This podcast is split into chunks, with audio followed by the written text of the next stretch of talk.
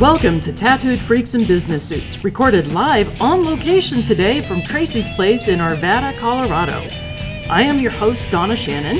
As a professional career coach, I help people navigate the hiring maze to get the job they really love. I have a special guest with me today, Mary Ruth Tracy. She's going to give us a bit of her background and view. But just to tell you a little bit more about me, in addition to working with job seekers one on one, I do have a book out there called How to Get a Job Without Going Crazy. It's on Amazon as well as my website. Overall, our show's purpose is to explore and redefine the world of work, especially as Gen X, millennials, and others come to seek positions of leadership that still allow them to be themselves. So, every show we will explore a topic related to business or job searching, and of course, we're gonna talk about tattoos. Our sponsor is the Personal Touch Career Services, Denver's top rated career coaching service. We focus on the practical tools for your job search, including resumes, LinkedIn profiles, job search coaching, and ongoing classes.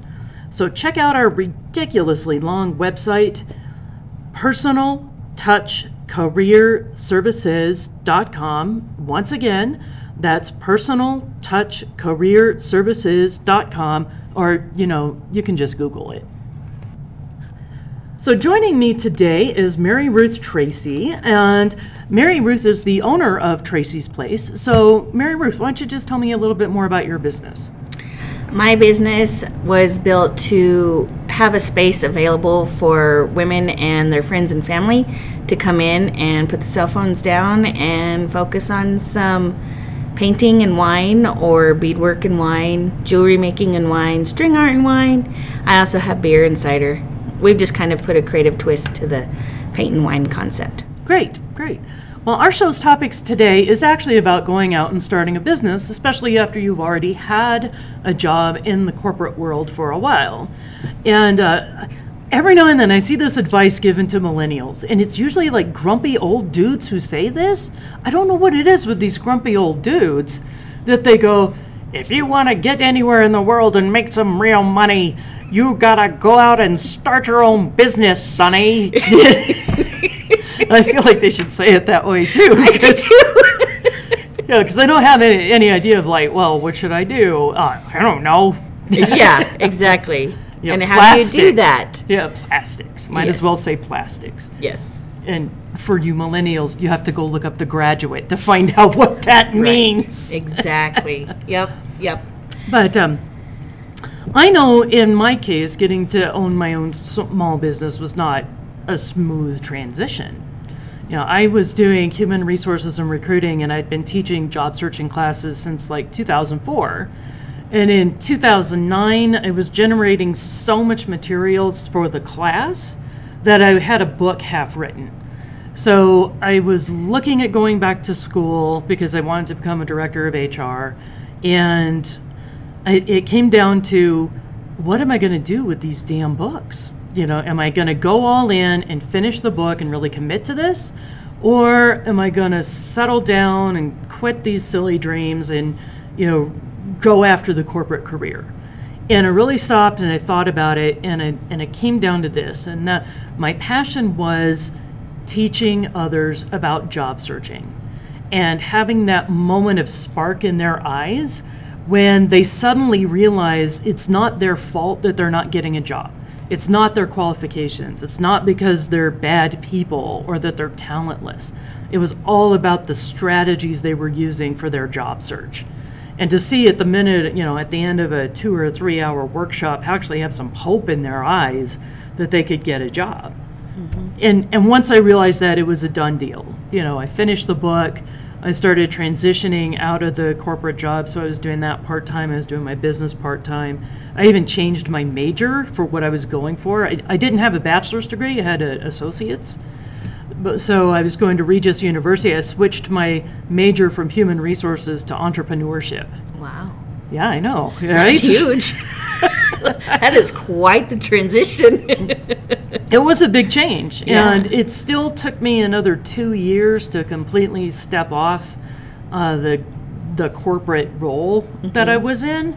But uh, the company I was with was going down the tubes, anyways. I mean, like literally going through school, yeah. business 101 classes. You were be- watching. I was like watching all their Yep. mistakes. I did the same thing with my corporate job. Um, I was with a giant retailer in Small fart or something like that. something along those lines. Yes. Yeah. and uh, I was going through Business 101 class, and I was just seeing all of it, when- especially when they were talking about management Yeah. and how you're supposed to manage people and all that. It was a same situation where I I could see it deteriorating right in front of my eyes. Mm-hmm. It was it was like chaos almost, slow chaos. yeah. But you had been there a really long time too. I had been there for 15 years Holy doing cats. accounts payable and receivable. Yeah. And I had been through the ringer. I had worked at, I want to say, seven different stores, Mm-hmm. kind of moving my way up that quote unquote corporate ladder. Yeah. And I never worked with customers. I always worked with the books and with the inventory and with management specifically. So I got to see kind of the underbelly of it for Mm-hmm. a long, long time. Yeah. I can understand that. Mhm. Yeah. And what made me kind of take the launch is I hadn't met you because I had applied countless jobs trying to get out, kind of in that same field that I was in, that accounts payable, receivable, kind of assistant type of person, mm-hmm. because I was really, really good at it. And I had applied anywhere and everywhere that I could think that I would fit in, and I never even got an interview. I never got a phone call back. I just every now and then would get even a rejection letter. Most of the time, I just never heard a peep out of them. Right. And that's very discouraging after 15 years of trying. You know, it was probably 13 years of trying to get out of a very toxic situation. And um, that's why I just I took a giant leap and dove headfirst into owning my own business. So why did you choose this particular business model? My friends and my mom and I would actually get together about every month, every two months, and we would do some sort of crafty, arty, fartsy thing. Mm-hmm. And we would always have wine and we would have food, and it just kind of kept triggering that we needed a there needed to be a place for people to gather because we noticed that the rest of the the ugly in the world would just kind of disappear for those few hours that we were together That's a cool way to put it. yeah and it was it was it just it we needed a place for for that to happen on a regular basis for other people and that's and then all of a sudden the paint and sip kind of places started popping up and it just kind of became an urgency inside of me that i needed to get this done Cool. yeah Excellent. I think the real thing that made me step off the cliff and completely drop the the corporate job I was holding on to. It was a very small business, and uh, they were having massive funding problems because I was doing not only their HR, I was in their accounting office as well. So I saw it all. yeah And uh, when I realized that I had more money in the bank than they did, that's a scary situation I know I only had like five thousand dollars. I mean, this this business was so crazy. I still don't understand how they pulled this off. They had like a millionaire angel investor. Oh, we all need this, right? right The he uh, bought the majority share in the company and gave it to his son to run as an experiment in management and just here get your feet wet with this little tiny thing was he one of those old men that were like you gotta own your own business Probably his dad was. It had to have. And then the son, we never saw him. They were in a different state. So they would just call him every two weeks to get the funding for the payroll.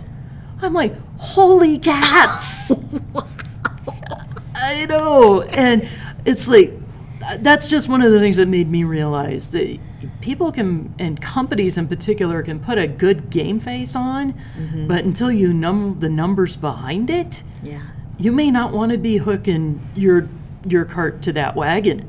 yeah exactly Yeah. yeah i i can say from the giant corporation side of it i mean it was it's a conglomerate mm-hmm.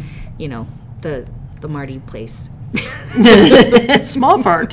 small fart Yeah. mm, yeah it was just on the store level that i could see i was seeing the same stuff Yeah. Like our daily bills that we paid at store level, it just it it didn't add up. None of it added up for Yeah. what we were paying to our vendors, what we were paying just the cost of running business versus what we were bringing in. It just wasn't adding up. It Yeah. didn't make sense. Yeah. So, and then they started uh, laying off people all over the place. And funny enough, they actually eliminated my position that I was in three months after I quit. Wow. No, that was good timing. Yeah. that was that urgency inside of me, I think. yeah, yeah. And another thing too, I think that's really interesting about uh, these really big corporations, and, and I had a coaching client once, and he was with this similar retailer, mm-hmm. and he was trying to break into like the real corporate office on a management level. Yeah. So he went and got his MBA, and he went and took every overnight manager shift he had to, and then he felt like he wasn't getting anywhere in his interviews because he wasn't fitting their corporate culture. And that's, you know, a big theme of this podcast is being yourself and still being, Right. you know, showing your management chops. And his thing that he felt he would never fit in was because he didn't like football and he couldn't talk about football. His passion and his thing he did for fun was he did LARPing and cosplay. And I'm like, why is this a problem? Yeah. I'm like, you can still be yourself, but you know, this was probably, oh, seven or eight years ago.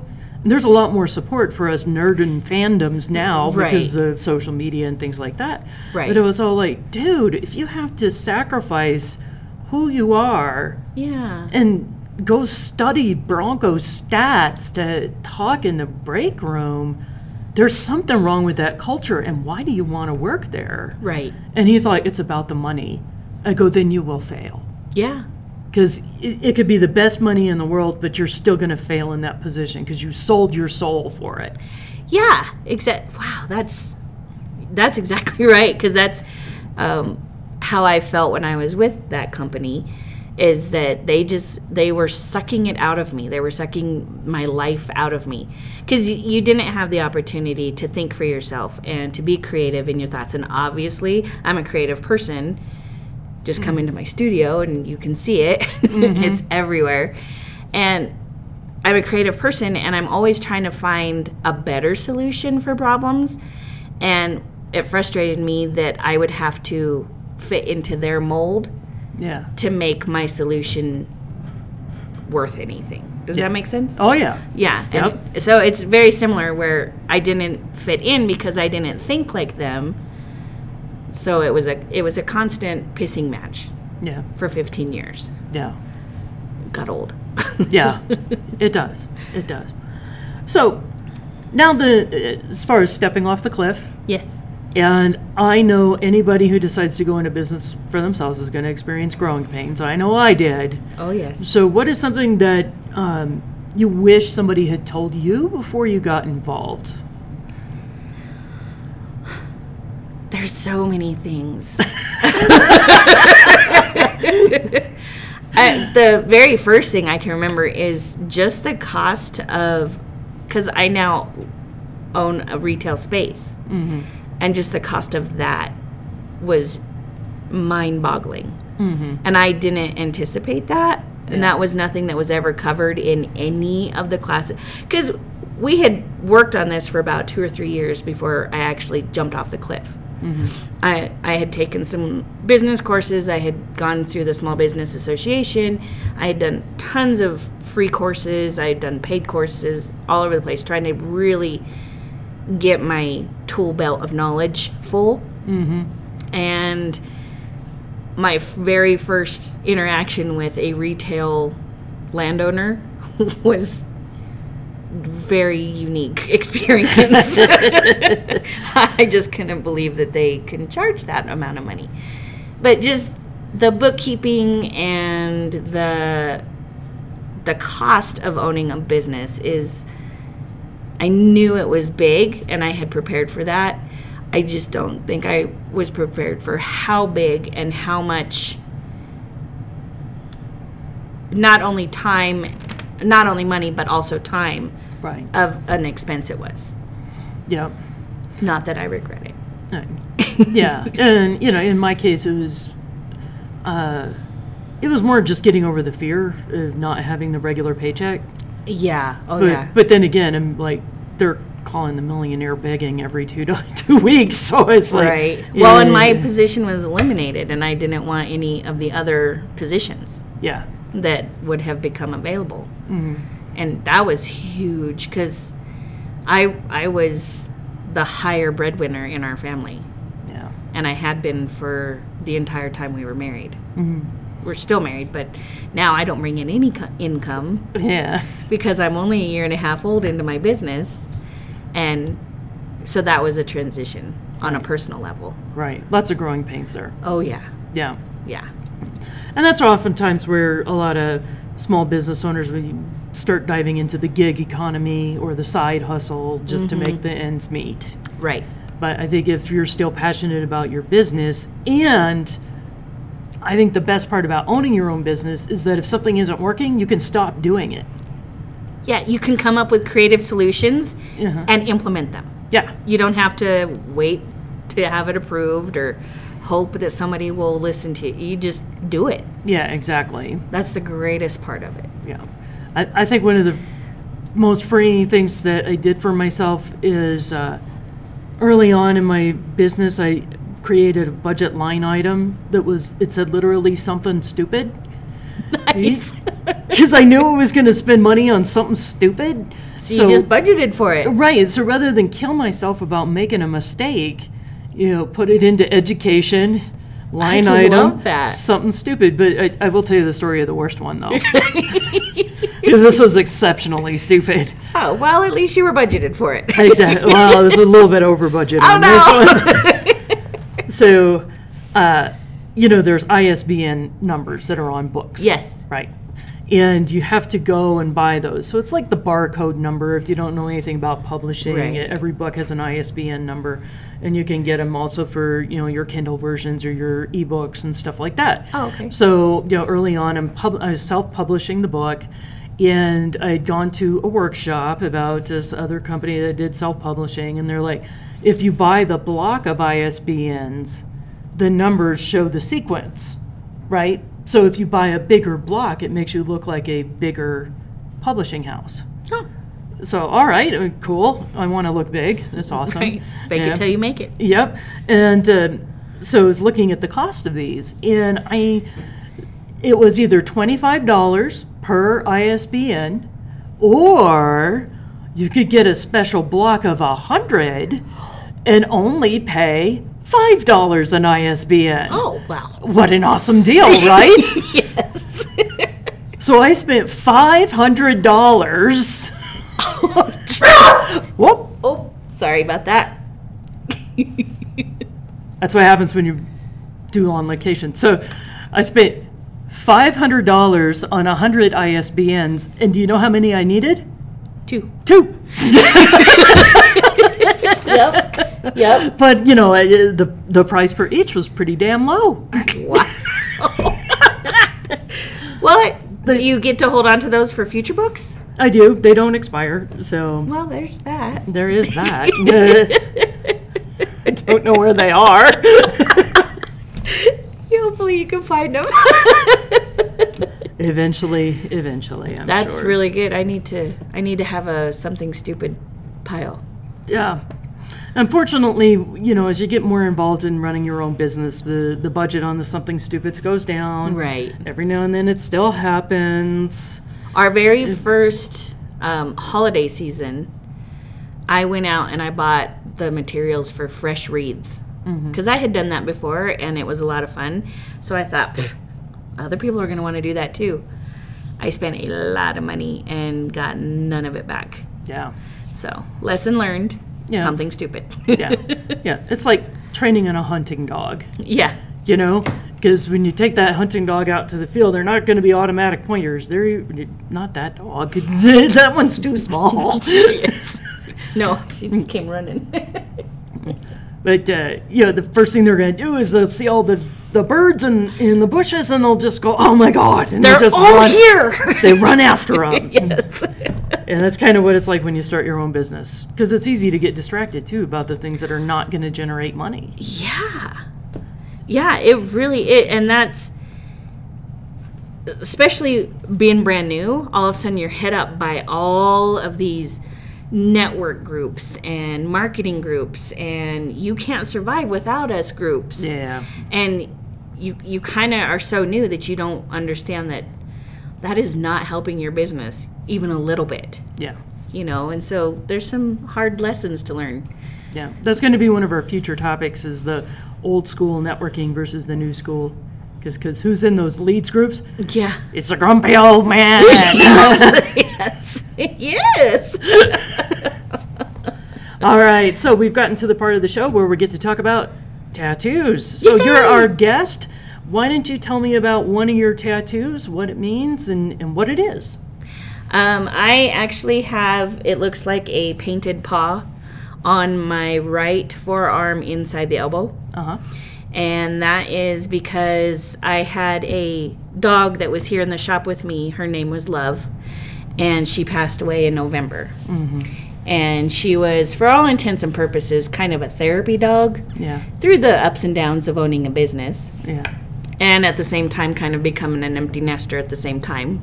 A lot of transitioning happening. And so losing her was pretty devastating.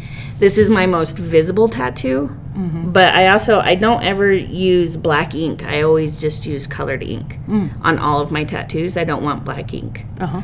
because it fades to blue on me anyway. Uh, so and the very weird part of it is we actually put her ashes in one of the colors of the tattoo and every single person in my family my husband myself and my two daughters all have the same tattoo somewhere on our body uh huh.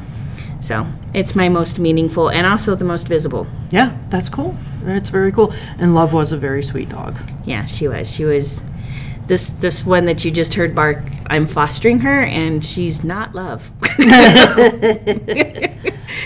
we're all searching for that perfect love. Yes. Have you ever seen um, A Dog's Purpose? That movie? No. Don't. I Oh. watched it last night. Snot, bubble, tear, crying. Oh, yeah. And my husband says, We'll find love again someday. Which is funny coming from your husband. Yeah, Sorry, off topic. that is funny. all right, that's all the time that we have for today. Thank you very much, Mary Ruth of Tracy's Place. Her name is not Tracy, her name is Mary Ruth.